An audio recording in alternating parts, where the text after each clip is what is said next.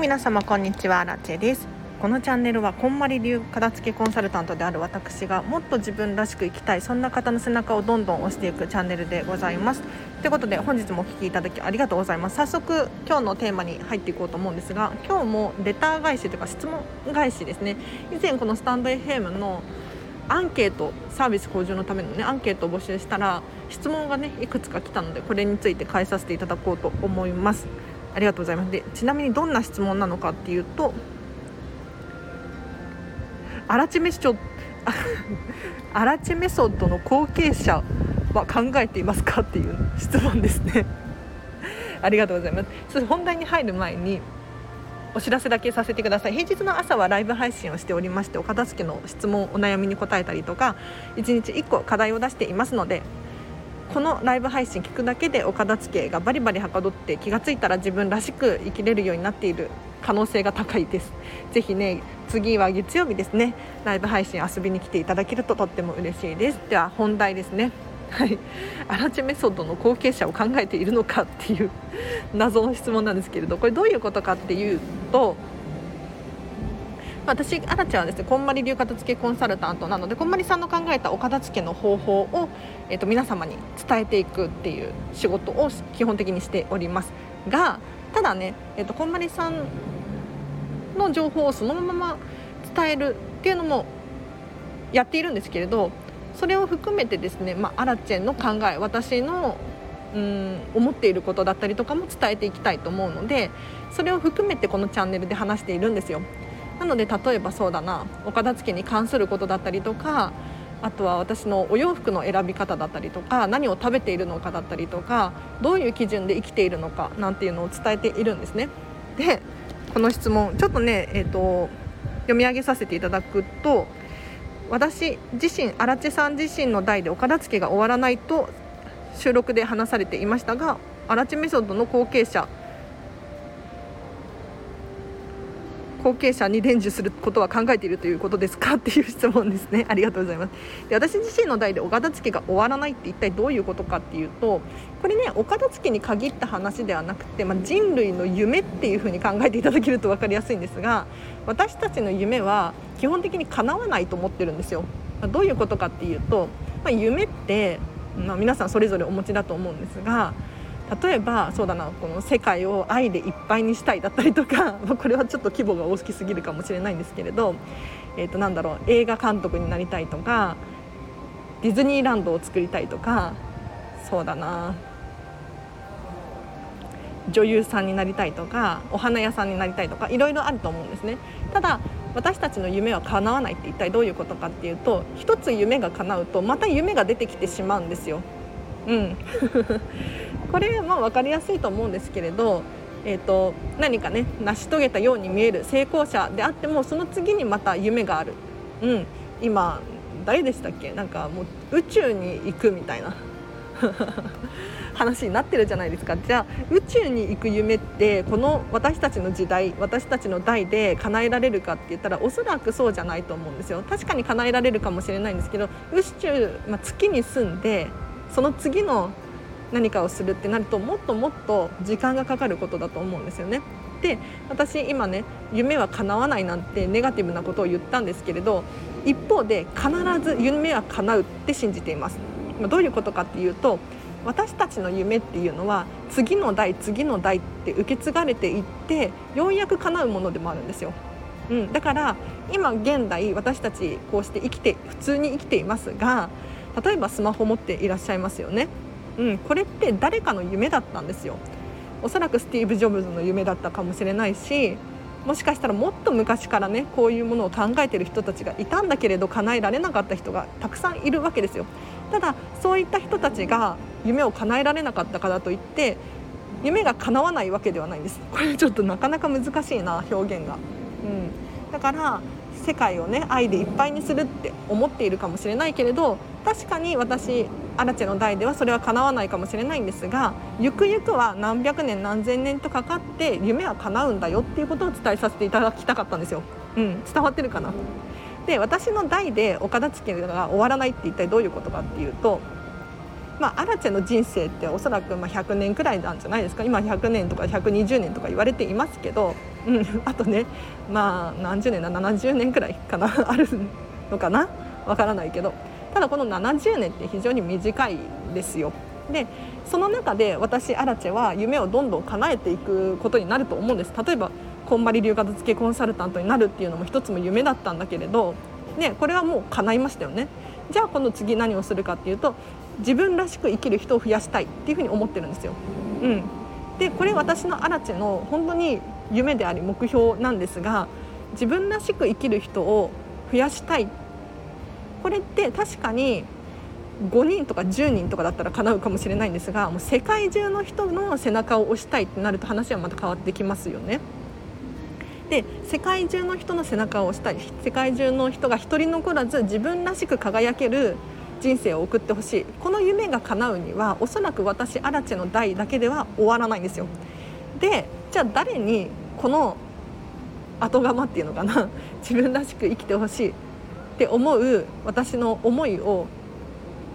伝えてもらうのかって言ったら別にアラチェが誰か後継者を作ろうとしなくてもおそらく世界中でそういうふうに考えていらっしゃる方がいるんですね。うんだから別にほっといてもいいと思ってますだからなので今のところね後継者を考えているっていうことは一切ないです。はいでもねただ万が一、えっと、このチャンネルを聞いていてアラチェさんに共感できるだったりとかアラチェメソッドが素晴らしいみたいに思ってらっしゃる方がいるかもしれないんです。そういう人はもしかしたらアラチェさんみたいになりたいとかアラチェさんを背中を押すことによって自分らしく生きる人が増えるかもしれないっていうふうに思ってくれるかもしれないじゃないですか。そしたらそれはもうアラチェの意図をせずあの私の思いを継ぐ後継者なんですよ。もうすでに。なので、えーと、私アラチェが今やるべきことやらなければならないことって何かっていうと私らしく生きて私に共感してくれる人を増やして私のことを応援してもらうこれが一番だと思っています。はい なのでアラチメソッドってねなんか最近 なんかこんまりコンサル仲間にも言われるんですよ。アラアラチメソッドが素晴らしいねみたいに言われるんだけど私はちょっと何のことかよく分かってないんですよ。まあ、私アラチのルールっていうのかな。例えば、うん、朝起きて白湯を飲んで日の光を浴びるだったりとか、まあ、これはいろんな人がやられてるかもしれないんですけれど私のお洋服の選び方が結構アラチメソッドって言われるんですけど、まあ、見た目が大事なので見た目120点のお洋服を買っています、うん、着心地がいいとかどうでもいいんですよ。まずは見た目が120点であることが条件、うん、なぜならそのお洋服がお家に来るからなんですよ。お家に来た時にお家のインテリアとして可愛いかどうか。引き出しを開けた時に可愛いかどうか。これがクリアしていないとアラチェのお家の中に入る資格ないと思ってて。これがまずねアラチェメソッドらしいですね。うん。あとは食事の仕方だったりとかも結構こだわっていてもちろん外食だったりとか今日もホテルディズニーシーあホテルミラコスタのベッラビスタラウンジランチコース食べたんですけれども一つ残らず食べましたよ。うん、ただ普段はすごくすごく気をつけていて自然のねものしか食べないっていうかな。なんか生成食品っていうの？めちゃめちゃ加工されていたりとかなんか甘味料だったりとかなんか化学調味料みたいなのは一切食べないようにしています。うん、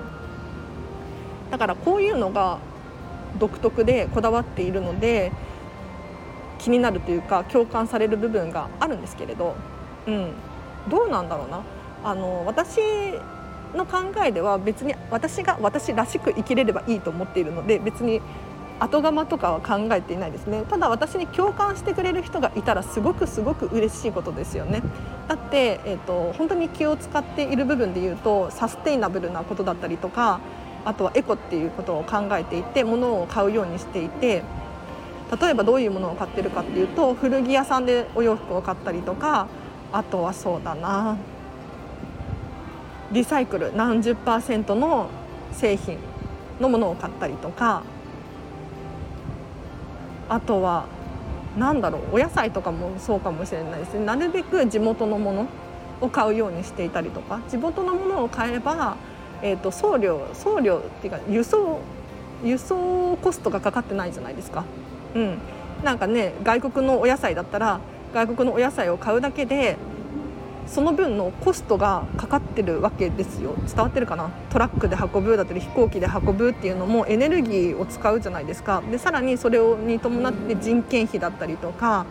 なんだろういろんなものがかかってくるわけですよ。で鮮度も落ちるしやっぱり地元のものを買うだけでその輸送距離っていうのかな？これが短くなる。すごい大事なことなんですよね。うん、なのでこういうのを考えてたりとかするんです。で私の夢は私の代で叶わないって本当に本気で思ってます。うん、要するに私アラチェも完璧じゃないですからどんどんどんどんもっとああすればよかったこうすればよかったっていうことはね出てくるんですよ。でそれっていつまでたっても終わりがないと思っています。人ってね欲深い生き物で一つ夢が叶うとその夢忘れちゃうんですよね。で次やりたいもっとやりたいああしたいこうしたいっていう願望が出てきちゃうんです。だから結局人の夢って死ぬまで叶わないんですよ。だから死ぬ前になったらもっとあれしたいこれしたいって思うだろうし、うん、ただその夢って人類規模で考えるといつかは叶うんですよ。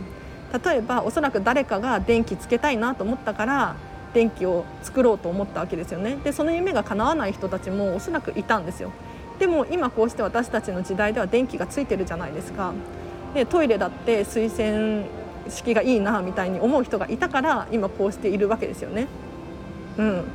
だから今この世界にあるものって誰かの夢だったはずなんですよ。誰かの夢がもうすでに叶っていてその上に私たちが生きていてで私たちはさらにその夢の続きっていうのかな。その先を歩んでいるんですよね。いや本当に何を変なこと言ってるんだって思うかもしれないんだけれど。そうなんです。だから何て言うのかな。私たちの夢は永遠に終わらないです、うん、なぜなら人間は欲深いからですね。ただ私たちがいなくなった後もおそらくその夢を持ち続けてくれる人がいて人類規模で考えるともう数百年数千年かかるかもしれないけれど夢は叶うんだよっていうことが言いたかったです。だって例えばこの今ね私ディズニーシーに来てるんですけれどあのウォルト・ディズニーですよね。ウォルト・ディズニーはもう遊園地が作りたかったんですよ。詳しいことはよくわからないんですけど遊園地が作りたかった。でディズニーは永遠に未完成だみたいに言ってるじゃないですか。うん。でなぜ未完成なのかっていうとどんどん成長し続けるから成長し続ける企業だからなんですよね。うん、でもともとは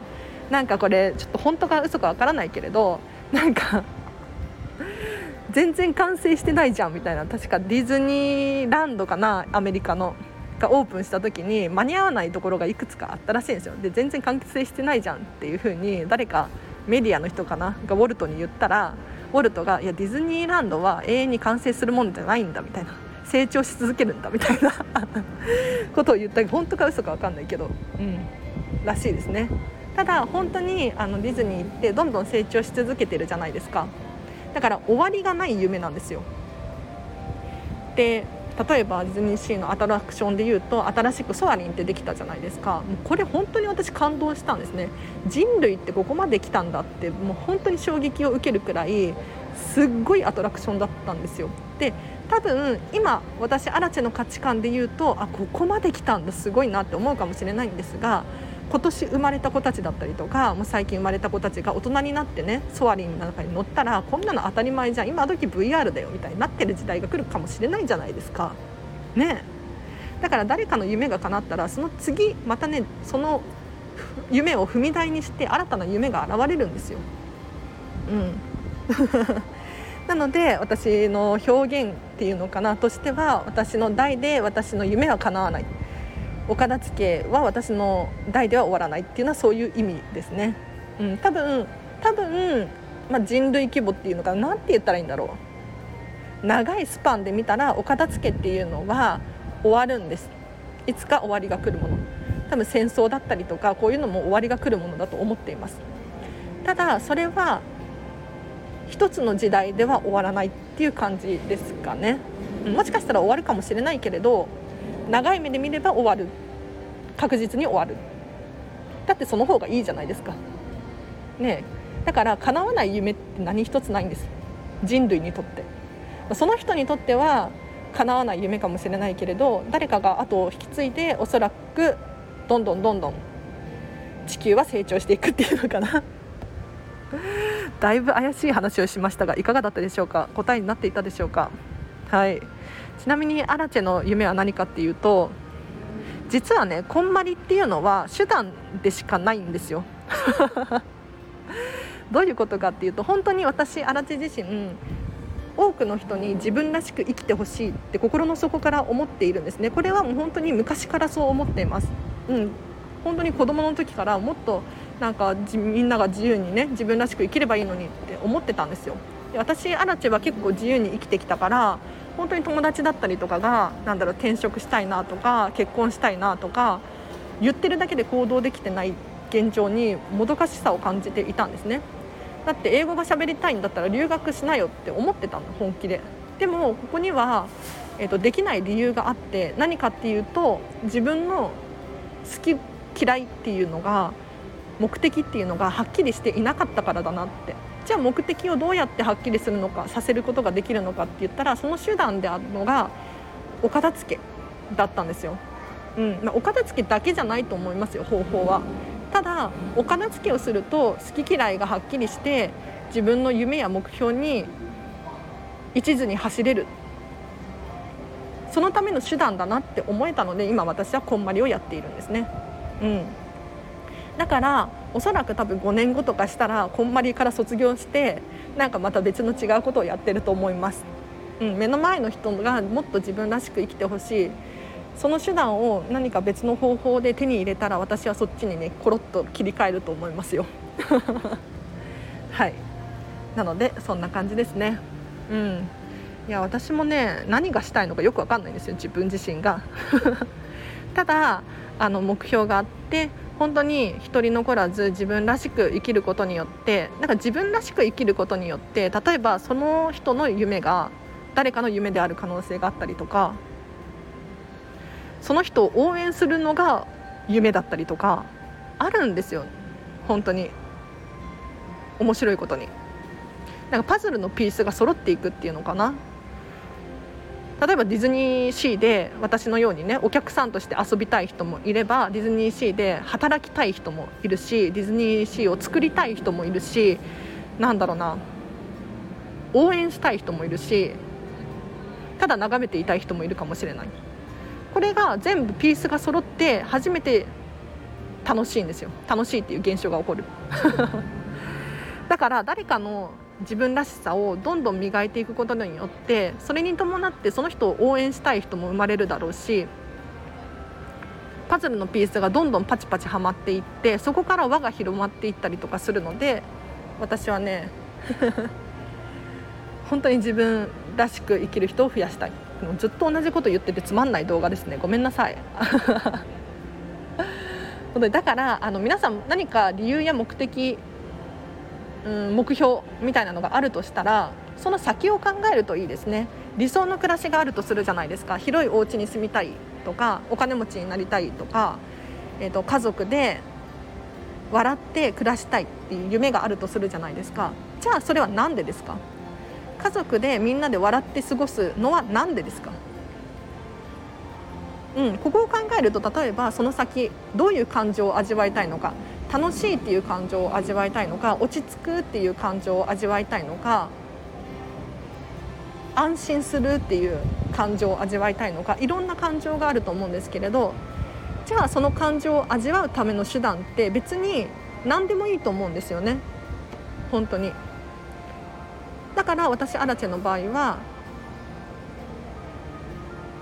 自分らしく生きる人を増やしたいっていうのが最終目的なのでここのゴールに行くためには別にこんまりでもいいしなんか小説書くでもいいし何ていうのかなこのスタンド FM を撮り続けるでもいくって何でも方法は良いんですよ。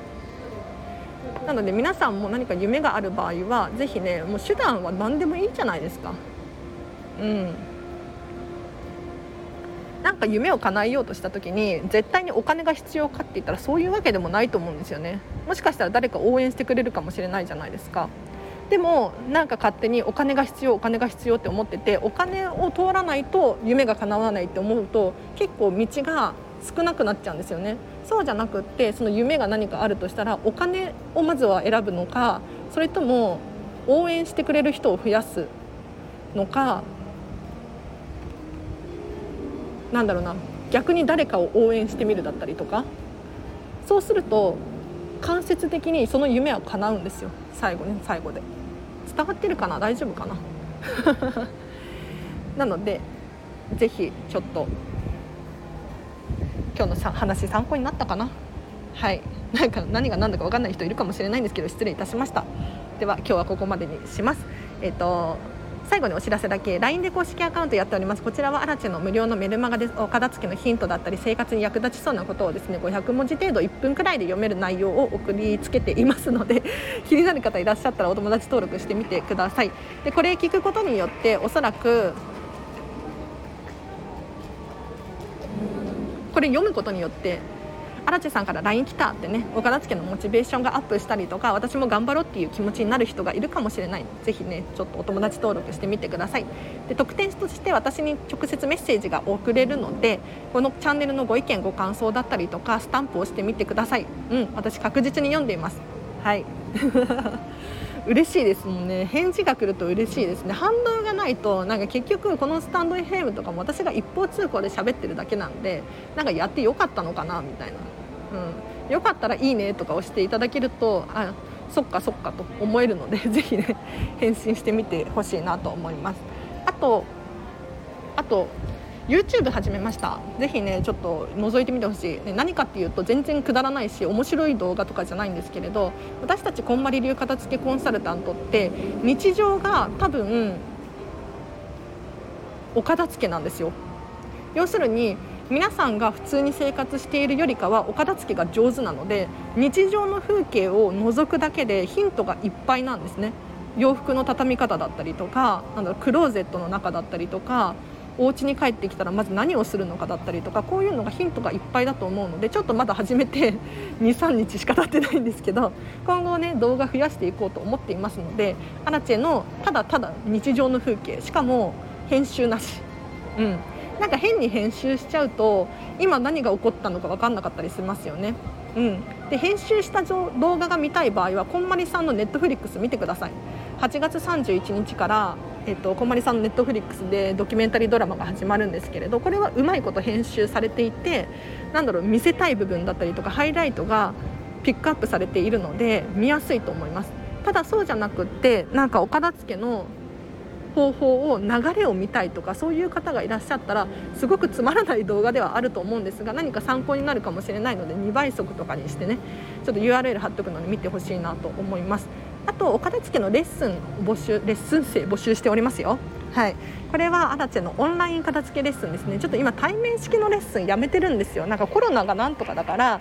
もう私は別にコロナになってもいいんですよ。若いし。でもなんか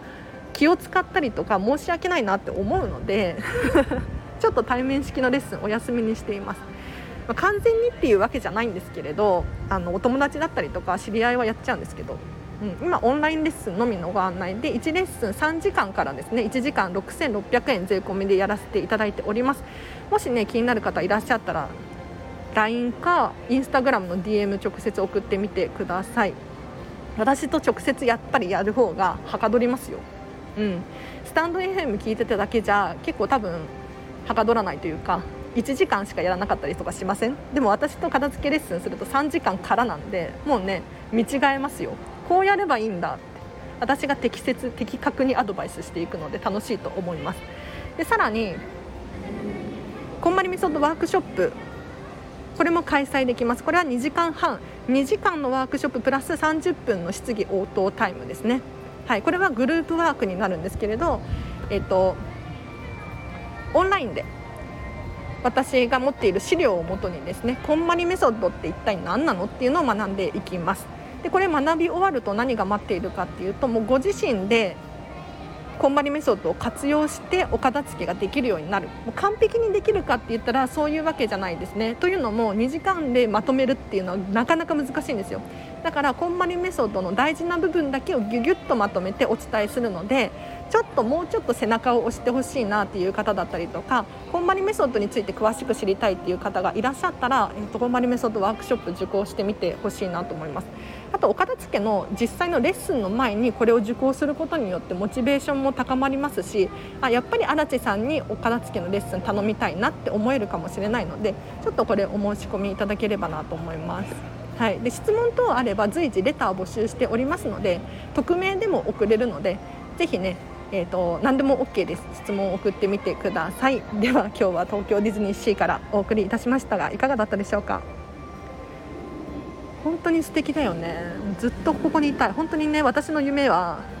なんか人の背中を押したいとか言ってるけど本当のこと言うとディズニーシーに住みたい。もうこれが一番の夢。もうもうもうもうわがまますぎるけどディズニーシーに住めたら一番ですね、うん、美しいじゃないですか。まず掃除が行き届いてる。こんなとこあります？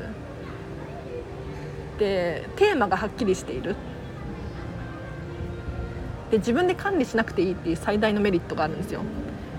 なんか結局自分の家だと自分が掃除しなきゃいけないし。ねえ。管理しなきゃいけないじゃないですか。でもホテルだったら私が管理しなくていいので最高ですよね。で管理しなくていいっていう話でちょっと話をすると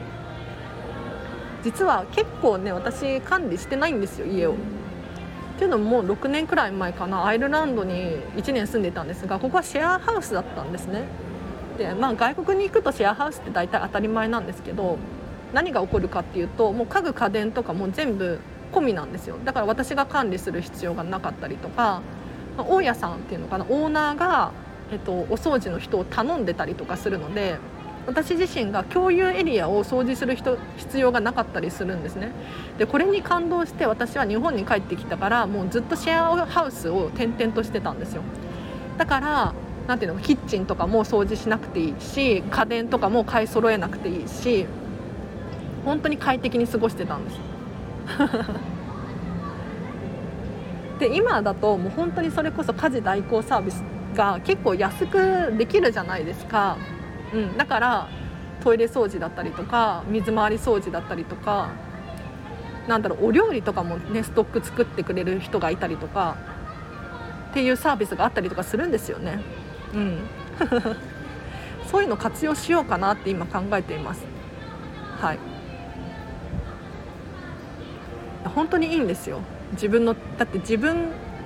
がやらなくていいことが増えると自分の時間が増えるじゃないですか。で私たちの人生って有限だから何て言うのかなその時間を使っていろんなことできますよね。このスタンド FM を撮るのもそうだし、まあ、ゴロゴロするっていうのも一つの手だと思います。うん。だってゴロゴロする時間に加えて家事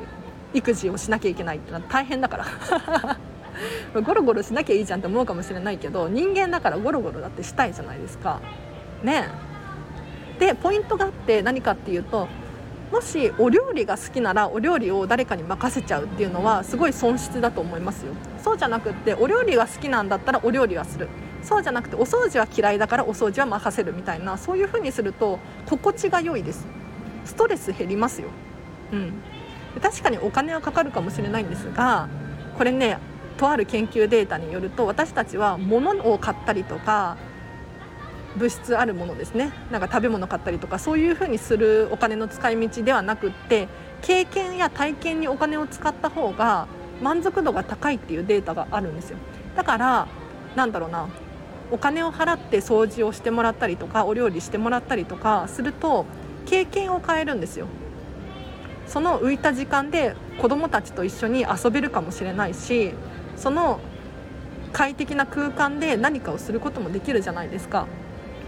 だからこれの方が満足度が高いらしいのでぜひねなんとなく買ってるものがあったりとかがセールだから買うとかあるじゃないですか。ね。こういうのを一切やめて私みたいにねホテルミラコスタの ランチコース食べてみたりとかするとすごくね快適に過ごせると思いますよ。うん、ということでなんか今日ね話足りないな。もう何時間も喋ってるんですけど大丈夫ですか？皆さんついてこれてますか？まあ全部が全部私のチャンネルは聞く必要がないので 気になるところだけまとめて聞いてください。はいでは今日は以上にします。えっと皆様今日の後半も後半じゃないな終わりもハピネスな一日を過ごしてください。あらでした。バイバイ。